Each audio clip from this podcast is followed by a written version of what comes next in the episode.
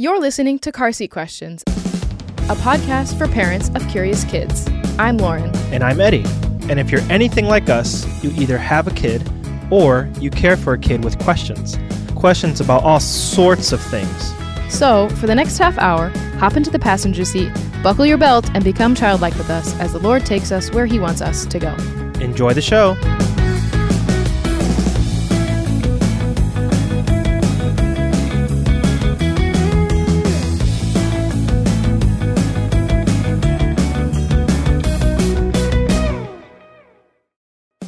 Have a friend who um, lives in the uptown neighborhood of Chicago, and uptown um, is pretty, I guess you could say notorious, is well known for having a large homeless population. There's a lot of homeless shelters um, in uptown.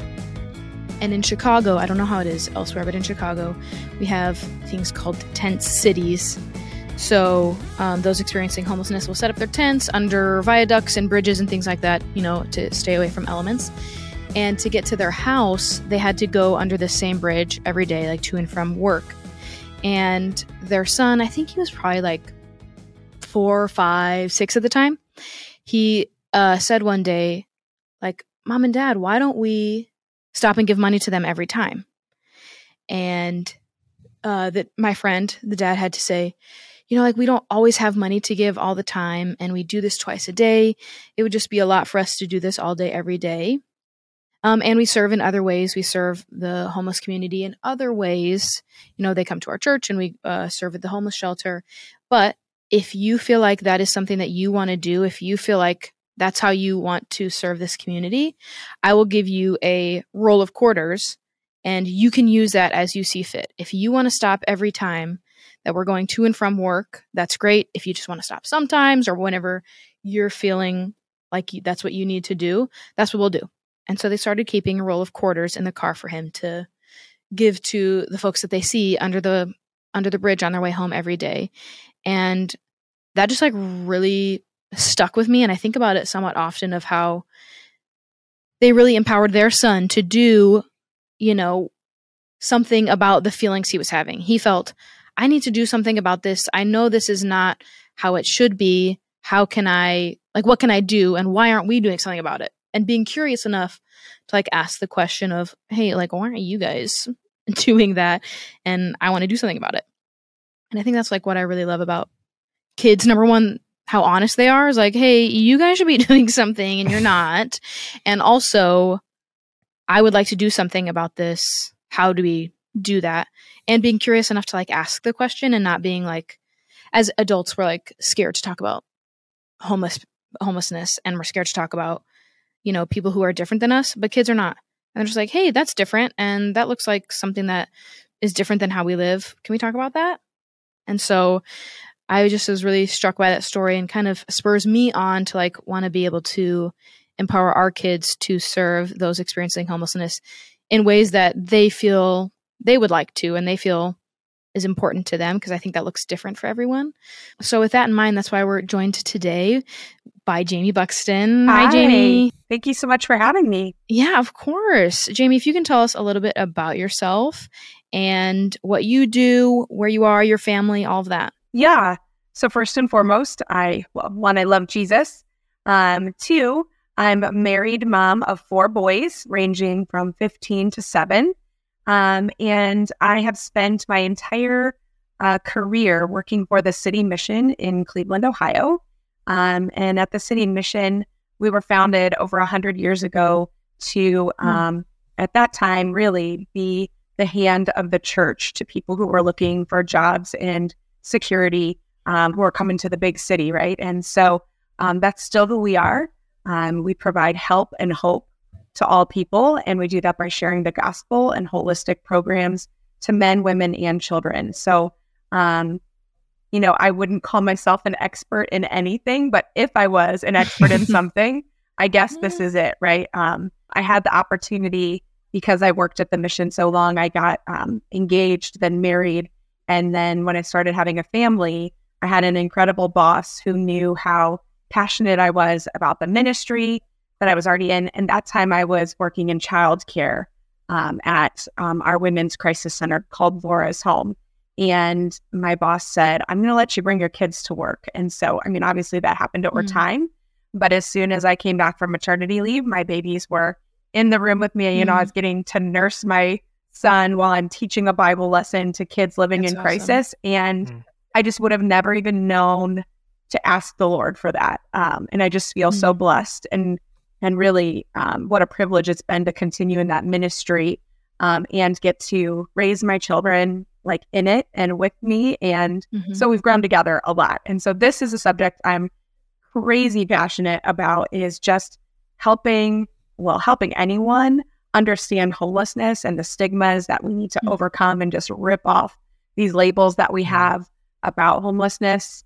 And then, um, but I, I love, especially like you said, Lauren, talking to kids who just that compassion and empathy is built in and um, Mhm. feed on that, help them understand, and so that they can be hopefully, you know, great human beings as children, but like grow up to and to people who only grow that empathy for others. Yeah. So, Jaime, can you give us just kind of like the the broad strokes of homelessness, and maybe this is maybe this can be just your experience or in encounters, um, and then why you saw it fit um, and important to dedicate your life to to this ministry. Yeah. So if I'm being honest, you know, when I, I graduated with a degree in youth ministry and missions and truly had no idea what I was going to do with that. In fact, um, I had interned at um, um, a ministry in Chicago, close to you all, and thought that that might be where I'd end up, but kind of fell into this ministry, kind of, you know, just really from having a friend in it, um, but just so quickly fell in love with um, the idea of coming alongside individuals kind of in their darkest and weakest time. Uh, nobody wants, um, at least to start, right? Nobody, nobody makes this grand choice that I want to be homeless. Um, I think there are Mhm. many individuals that um, are stuck in homelessness, and it may seem to us as an outsider of saying, "Oh, well, that's a choice at this point when it's been generations and generations," but um, it's really because it's comfortability. It's what they know. Um, and so um, I love this opportunity to be able to um, share the gospel of Jesus Christ, um, kind of in this in this cycle of crisis. And when people are coming to us, at least you know in in our ministry, it's um, they're really seeking something more um, because we're kind of known um, in the Cleveland area as we're not just a holding spot; it really is a program. Um, and so I think um, we have people when they're kind of ready, um, or at least they think they're ready. Yeah. Um, so homelessness is a really big deal. Um, like I said, I wouldn't call myself an expert, but um, when I go in and I speak to children or adults, really, if I if we're honest, and I said, close your eyes, Eddie and Lauren, and tell me what you see when you think of a homeless person. Uh, nine times out of ten, people are saying male. They're thinking about someone who may be disabled. Um, when you're when we're walking out of a Guardians game here in Cleveland or a Browns game, yeah, a panhandler, someone who's you know, and and that's what I think people initially think, and um, Mhm. that is not truly, at least not here in Cleveland. That's not the face of homelessness. Uh, while we do have um, some certain areas of tent camps, like you were referring to, Lauren, we're not like in LA um, where homelessness is everywhere out in the streets and it's just kind of blatantly in your face. Uh, in Cleveland, we're talking about families who are living doubled up, which means they're living with friends or family Mhm. members, a lot of times in not great, not safe situations. Um, people living out of hotels and motels, living out of their car. Um, and so it just, it's um, that stigma of like what it looks like um, is very, very different. Um, in Cleveland Metropolitan Mhm. School District, so here, uh, there's 3,000 kids that are school age that are assigned in Wow. school as homeless. They're labeled on their school paperwork, 3,000. And when I think about that number, I think, whoa, that's a huge number, right? I saw your faces. It's a huge number, but Mhm. it's not like a badge of honor. So think about how many families where Mhm. mom hasn't told the truth that they're living doubled up or they're living out of a shelter. Um, every shelter in Cleveland for women and children is full. So the face of homelessness, really here in Cleveland, um, is women with children. Um, and unfortunately, my experience, and again, I this is a very broad stroke, so I like that you asked it that way, Eddie. Is Um, these are not intact families most of the time. Um, so a lot of people say, well, why don't you have a shelter for f- intact families? There is one shelter in Cleveland that can do that. Uh, it's it's pretty rare though that a dad has children or it's a whole intact family. Mhm. Um, but again, that's just my experience. Um, so um, it's a it's a really big deal. Um, in the United States, one in three homeless people is a child, and I think I read seven hundred thousand people uh, are homeless. uh, I'm sorry, uh, children are homeless between the ages of 13 and 18. So this is a big deal. Homelessness is a really big deal. I mean, enough that we have, you know, big government entities that are trying to tackle this. Um, and so we're trying to we're trying to tackle it as well. Um, so yeah, yeah. You said that there's 3,000 kids enrolled in schools in the Cleveland metropolitan area that are labeled as Yeah. homeless, you know, in school. How do you go about talking to kids that are going into school that may interact with a classmate that is homeless? Because in like elementary school, the first time you're seeing, oh, other people live differently than me in no in any type of area of like, oh, they have a bigger house than me, or they have a smaller Right. house than me, or they live somewhere else, is in elementary school. How do you talk to kids about how to interact with classmates who may be homeless? So um, I always love teaching with a game. Um, that's the kind of mom that I am. It's the kind of preschool teacher I was. So when I have the opportunity to talk to students, um, you know, and it's interesting how that's had to kind of change over the years because I think as I've been in this ministry longer, um, I just this is my 18th year at the city mission. Um, I, I kind of spoke as let's talk about homelessness as if no one in this room is homeless. And I've really had to change my own mindset. Mm. It, you know, the Lord continues to humble me and teach me. And so being cognizant now, um, knowing that it's not just Cleveland metropolitan schools either, that every suburban school near us, um, all of the different school districts, we've had children from those areas, even even some of the mo- most elite school districts, we've had students that come to us um, and are living at Laura's home um, and still going to school. So um, I, I play a game and I show, this will say how old I am, I guess. It's like clip art different kinds of houses. so it's like cartoony and fun. And sometimes I'll even throw in like SpongeBob's house or whatever, but we're looking at like um, a castle. And I talk about, okay, every, we yell out, of course, because I love chaos. I love learning in chaos. So we yell out what kind of house it is, who lives in this house, and where we might find this kind of house. So we go from a castle to like a mud hut to an adobe to a teepee. And then, um, then we get into like kind of what you maybe you'd see like townhomes and apartments and then we get to a duplex and then it finalizes with a single family home.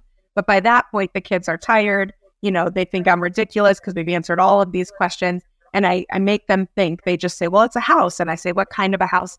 And without fail um, i think at, i think one time i had some really smart students who would just not say it but i hear the same answers. That's a normal regular house right? Mhm. Because that's what they're accustomed to. Um, and so I say, oh, you guys all failed, right? And I, and so, you know, the connotation of normal or regular, I say, well, a mud hut is a normal, regular home in Africa, right? A log cabin is a normal, regular home if you live like in a wooded area or in the mountains. And and we kind of go back through and talk about all of those things. And again, normalizing that we're all normal, Mhm. right? And so when I get to sprinkle in Jesus, which is not most of the time when I'm in these places, we talk about the image of God and and that as well. But we say, you know, I, I immediately want to rip off those labels of what is normal because we're all normal. And then I kind of go through a diagram of what Laura's home kind of looks like Mhm. and talk about it. But um, so we start that way. So it's fun, it's learning, we're learning together. We've all failed, right? We all we all got to that wrong conclusion and start rebuilding from there. I wish it was that easy with adults, right? Yeah. Yeah. Um, but so then we talk about um, what is what does it mean to be homeless and and how can someone become homeless and and those are big questions for little minds, right? And Yeah. so um, I, I listen to them. I like I like um, children to come up with their own ideas, and I feed on that. Right, no matter how crazy it can Mhm. be, we can get them back to okay, whatever ground level is for learning there. So that's how I start. I your story of like what kind of house is this reminds me of um when we had our son, my sister brought her kids to come visit us. and we live in Chicago. Okay. We live in the city of Chicago. Not downtown. We don't live in a high rise. We live in a two story Okay. walk up. Inner city. Yeah. And they live in Louisville, Kentucky. And, you know, in Louisville, Kentucky, you can get like a five bedroom house for $250,000. Okay. You can't get even like anything. Yeah. that. that. So, um, they came to visit us. This was the first time they had ever come to our apartment because usually we were at, you know, my parents' house as like a mutual location. So they're coming into our house and they're coming up the back stairwell, which is like where you put like all your junk. And It's, it's raggedy. yeah, Like any Chicago apartment, like back door yeah, walk up bad. is raggedy. Normally it's outside. Ours happened to be enclosed, but it's still raggedy. so our niece, she was probably seven or six at the time. She's walking up and she goes, "Are you guys going to clean this place up?" and, um, I was like, "Oh, um, no. This is like basically outside. this, I know it's like close enclosed, but this is like basically outside. And first of all, this is not our house; we're renting it, and so we can't change anything. And this is just what it's Right. like. Mm. This is what it's like to live in a city apartment. And then she gets inside and she's like, "Oh, you did clean up in here," and I was like, "Yeah, like." it's not like moldy wood like you just saw outside, but just like the to- a totally different experience of, oh, people live differently than me. And I think just watching her experience that for the first time was even eye opening for me to be like, oh, yeah, like you don't know what it's like. This is totally, this is our norm, but this is not your Right. norm. And Mm. for kids to think about someone that lives totally opposite of them is like a big revelation for them. Right. And so even when we're going through that exercise, I'll say, does anyone live in a duplex? Does and you know, inevitably there is someone or I've I've gone on vacation on a houseboat and I'm like, oh, wasn't that fun? And isn't that different? And you know, then we talk about why you can't have a houseboat in Cleveland year round because it's too cold. But you know, like we go off Yeah. on those so that we have some shared experience and that they Mhm. can be, you know, that they can kind of lead those discussions like, oh, I've been in a log cabin or, you know, some are not great descriptions. But yeah, Yeah. we're able to talk Yeah. about them. And again, normalizing that to say, you know, just because you haven't Mhm. and that's not your experience doesn't mean that it's worse than this normal, regular single family home, right? Right. As your kids have kind of grown up with you at the city mission, what have like what have been some questions that they've had for you along the way? Goodness, it's it's so funny. Um they've had less questions than you'd think because I think they Mhm. learned early on, like, oh wait, these are kids just like me. Um um you know, the, one of the hardest things has been, you know, families only stay with us six, nine, 12 months. And my kids are, Yeah. were there for the long haul, you know, and well, where did they go? And, you know, or where are they living now? And, you know, um, in a lot of ways, sometimes my kids were jealous because they were like, they get to live here and Mhm.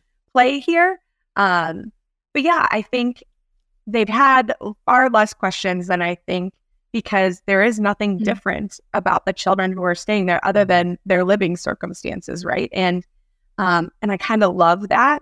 I mean, again, I didn't know to ask God for this opportunity, but Mhm. I love that their life has been normal coming alongside kids who are in crisis.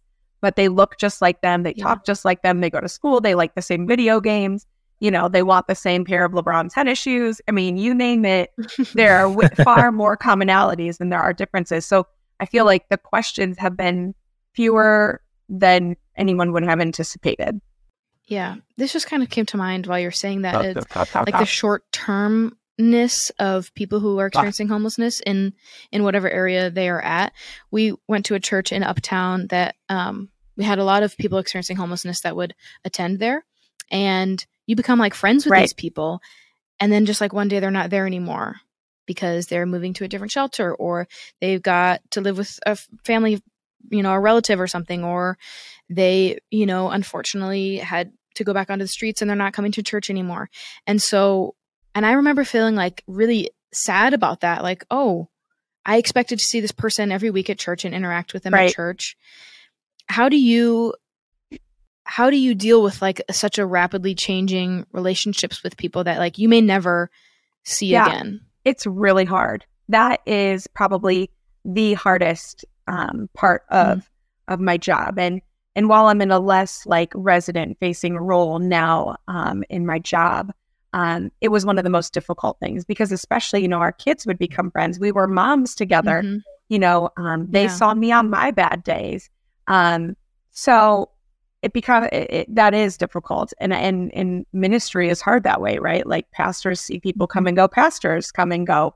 Um Mhm. so you know for me and and what makes it a little more problematic in this ministry is just that even then if i'd run into someone outside um you know 6 months 12 months it happens from time to time um that i run into um a, a past resident they may not want to see me or admit why they know me Mhm. so i can't be like hey it's miss jaime from Lawrenceville remember me you know and like yeah. being okay with that that you know i may while our relationship was good i may not represent something that was awesome for them um, Yeah. you know i hope you know that they have more good memories or you know ideas of what happened you know because the goal is life transformation right um, but i may not represent Mhm. that or at least my part in it and so Yeah. being okay with that too is really humbling like because it's like ooh Mhm. I'm Jaime. I'm here to save the world, right? And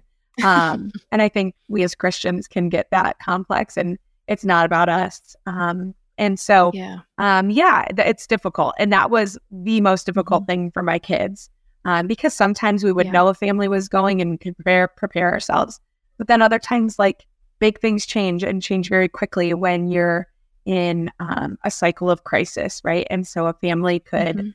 um, for a good or bad reason, leave quickly. And that was always challenging. Yeah. Not being able to say Mhm. goodbye. Yeah. Yeah, and I think something unique about the the church building was um it was so we met like in the in a theater and the the shelter was like on the The first floor or the basement. So they would always just kind of like come upstairs and and even to this day like there's still like people that I still remember like having like relationships with, you know, and then just like all of a sudden they just weren't around anymore or they'd be gone for a few months and like come Mhm. back and um yeah it was kind of a it was kind of sad Mhm. right because you know we would talk about life and about christ and um i was a worship leader at the time so we'd talk about music and then just kind of like those relationships just kind of like Yeah. you know wither away was just Mhm. a little unfortunate but um to be able to still remember Right. them you know i think it's still um really Yeah. important um in whether it's your kids or kids that you're teaching about homelessness has there been anything that has been like kind of um eye-opening for you like questions that they ask and you're like oh that's kind of humbling or that's something i never thought of or convicting you know is there something they've taught you Hmm, That's a really good question. Maybe it's not as surprising, and we've kind of alluded to it, as just how quickly kids can kind of debunk Hmm. what we think. Do you know what I mean? Mhm. Like just how, um, you know, I go through that small lesson, you know, it's 15 minutes of looking at cartoon houses and they're like all in, right? And, you know, and I think about how long it took me to like, because I think adults, I'm continuously asked, you know, what's the number one people or number one reason people are homeless? And like, it's got to be drug addiction. It's got to be this. And it's like, Yeah. whoa, whoa, whoa. Like, um, and it took me, I think, years to kind of figure out how I um, can kind of um, explain and help come alongside people and understanding that. But kids are like, oh, okay. Well, bad stuff happens. It gets out of control. They come to you for help, and or they're they're seeking help. And so, um, you know, just and then I'm not even talking about Christian kids, right? Like I'm just talking about kids. And so, um, I think that's the most challenging thing. And like because my kids, not that they're super Christians, because I assure you they are not, and they are little stinkers. But you know, um, I can even become blinded. Like the story you were saying um, when we started, Lauren. Um, I can see someone by the side of the road Mhm. and just be like, oh, but I'm on my way to the mission. Like, Lord, you know my heart. Like, I love homeless people, Yeah. but like, don't make eye contact. Let's just move on, right? And um, my my third son, Asher, it just like that is not for him. He he wants to know what can we do, how can we help, what's the Mhm. right thing to do, um, and so he often is my little challenger. Mm. Um, and and do you see that person? Should we have stopped? you know, um, so yeah, I think just how quickly kids can just like rip away, um, like what other people think and come and be like, we got to help people, or that's a normal person like me. So Mhm. Yeah, and I think we've we've kind of been hinting at that throughout this conversation. But like, what are like what are the the common misconceptions about homelessness that we are either teaching our kids consciously or subconsciously based on again like what we Mhm. assume uh, Right. homelessness is. Yeah. So I think the number one thing that bothers me and the number one thing that um, really, you know, um, is apparent like on our social media when we're when we're sharing the work that we're doing at the at the city mission and we're not alone. Um, but people will say, well, homeless people are just lazy. Why can't they Mhm. just get a job? Why don't they work at McDonald's or any fast food? Um, you know, there's tons of job openings. And um, gosh, those are really hard things to see because you can't fight with people and, on Yeah. social media. Um, well, people try. Um, but like, um, just trying to help some understand, you know, we have a woman with three children. Um, to even go have a um, have an interview, she'd have to leave her children unattended to go to an interview, Mhm. and then let alone if she gets the job, how quickly she can get childcare, if she can get a voucher, and then find a suitable childcare, and then how many hours a week she'd have to work at said fast food restaurant, and it would be hun- like a hundred hours a week, and then we'd probably say, well, why isn't this woman taking care of her children? And like so many of Yeah. those things that you know, it's just not simple answers. If it was a simple answer, the government would have figured it out by now. The church would have completely figured it out, right? Like the it- we wouldn't have homelessness anymore. But it's Mhm. such it's it's layers and layers of crisis um, that that are peeling back and helping someone and coming alongside someone. So our ministry really consists of a longer holistic ministry because we want to get to know the individual and what is keeping them from living self-sufficiently. And so that can be so many different things, you know, unhealthy relationships. It can be addiction. It can be mental health. It can be physical health. It can Mhm. be um, um, divorce or, I mean, there's so many things. And I think that for me has been still, even after 18 years, no stories, no two stories are the same. And the depth of the hurt and crisis and trauma um, that coincide when someone is living without a home. So I forget your question now, Eddie. um yeah so basically like the the second half of the question is like what what do you think we are either consciously or subconsciously like teaching our kids yeah. So I think that we can, and I can. I'm I'm I'm speaking to myself here. I do not pretend to be perfect, but that homeless people may be um, may be lazy or or the stigma of mental health or dirty Mhm. or you um so many of those things i mean uh, like i said when you close your eyes and and picture it um what is actually what is homelessness uh, but i think number one is um the lazy and that they don't care about helping themselves Yeah. um, i think for sure that's a big stigma um, in the tent camp areas like that you Mhm. were describing lauren that people are like well this is their choice well I mean, you can bend that how, how you want, but when it's all that you know, when you've been raised in generational poverty, Mm. um, you know, just the same way that living in suburbia is is how I was raised, so that's where I'm most comfortable. Um, you know, whatever that is, uh, that's what you know, and so it's not necessarily your choice so much as you know this is how you've lived, and now it's it's the only way you know how to live. Yeah. Um, and so yeah, I think I think that's it. The the laziness or that they don't want to help themselves. Yeah, I think I think this was really eye opening for me when I became a student at Moody, um, because the the campus is like right on the outskirts of downtown. If you've ever been here, Yeah. and there are um, a lot of like pockets, right, of just like homelessness. You know, just everywhere.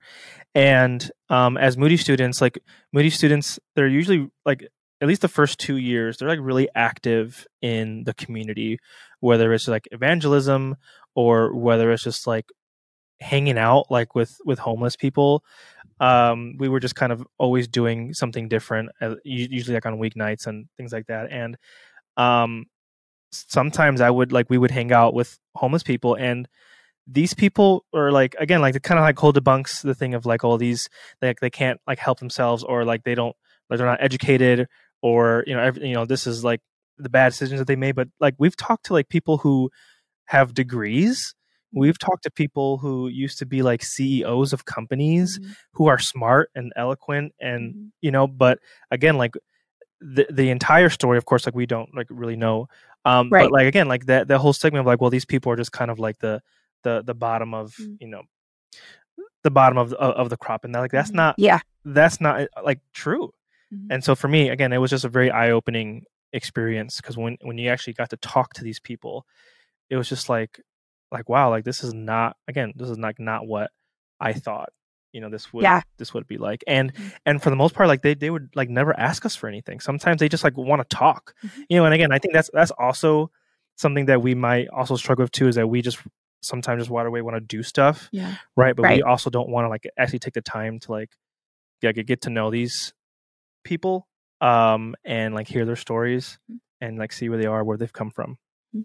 yeah you know this is the jaime buxton opinion so not mm-hmm. anybody else's but you know when somebody does ask me what is the biggest theme i say um, the the reason people experience homelessness is because they don't have an intact healthy support system one of the other biggest fallacies about um, homeless individuals or people experiencing homelessness is they don't have families. Well, of course, many of them have families. You know, very few are living in this area alone, uh, but they don't have families. They've been raised in generational poverty, or they they're coming out of trauma that they don't have families who can help support them. Which is why we'll see at Laura's home three generations of a family mm. come to us because, um, you know, something I didn't understand is if you have senior housing. So you, let's say you're the matriarch, you're the grandmother of a family, and you're living in government housing, right? You're living in government housing, and you have it's for seniors. Um, if you have, if your daughter then has an issue with her children and she comes to stay with you over 14 days, that then th- that breaks the contract of your housing agreement. Mm-hmm. And so we'll see three generations of a family come to us because grandma tried to help her daughter and her grandchildren. I mean, so there's no lack of love or family. It's just the resources. Yeah. Um, and financial resources are just one of the many resources that an individual needs, right? And mm-hmm. but I think so many times people think, oh, finances is the number one issue. It's really not. It's an intact support system with um, role models and support systems. And so, yeah, you're right. I think they're seeking community just like any of us, you know, just like I want community and support. Um, that's that's exactly what they're they're missing and the the healthy part of that. And so um, yeah. Yeah. For those kids who like you said i think you said your your middle son and the um, our friend I talked about earlier kids who are really sensitive to those experiencing homelessness how do you suggest getting our kids involved in serving those who are homeless yeah well i loved the story that you told um, something that I do, and I, and I will say I'm guilty right now. We need to replenish and get restocked, but um, I like to carry snack bags. Mm. That way, you know, lots of people ask me, should I give somebody money knowing that they could use it for drugs or alcohol? And I'm like, if you're conscious and saying to mm. you that you want to give somebody money, then I am not going to stop you. Does every homeless person use it for something negative? Absolutely not. Mm-hmm. Um, so if that's your question, you know, then, or if that's how the Lord is leading you, then by all means, give money. Um, we'll do snack bags, and I've I've had the opportunity to speak at several churches about this, and they just make like little homeless care kits that might have some small hygiene mm. items, mm. um, a toothbrush and toothpaste. Um, and in our community, I'm sure I meant to do a little research before this. Um, this exists any in most big cities, I would think. We have what we call a street card, Mm-hmm. And it's a list of all of the shelters and all of the places that have food pantries and clothing giveaways. And so to have an updated street card on a, a bag with a granola bar and maybe, mm-hmm. you know, crackers and then some hygiene items and then I think a bus pass for us Mm. here at Cleveland, it's an all day bus pass. It's about $5. Um, and so you know that if you give somebody these resources, they can use that bus pass any way they'd like, and they could get to any of those places on that Mm. list within the day.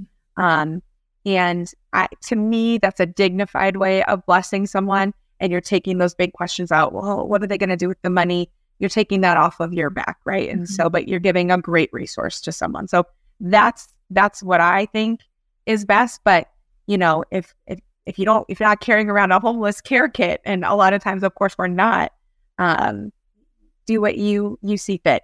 Uh, as an organization, we've also created little um, little maps that say how to get to our men's crisis center and to our women's crisis center. And we do tell people, you know, pair that with a bus pass so that people can get to us. Um, so I think that's a dignified way of Yeah. giving somebody help. Um, and it's it's helped uh, my children. Um, you know, I'd love to say that anytime I see a homeless person, I throw them in the car and take them. Um, my oldest, much to his dismay, would be so embarrassed um, because I did that once with all my kids in tow. My husband was not super pleased with me, um, but we did. We picked up a woman who was fresh out of jail in our little suburban community and needed a ride to the other side of town. And I, I, I mean, it was nothing but the Lord, but I don't know what I was thinking outside of. I'm just going to do this. Okay, God. And we put this woman in the car. I handed my phone to my son and said, anything goes bad, call dad. and so Yeah. and we drove her 25 minutes across town. I don't know if that's the most, um, you know, that's probably not the smartest thing to always do, but um, you do what the Lord, where the Lord leads you, right? And um, when you have little eyes watching you, um, like I know you guys know now, and you'll have even more of that soon. Um, it's amazing how their their little minds and their Mhm. little hearts can convict you to to do the right thing or just do something different than you've done it before. So Yeah.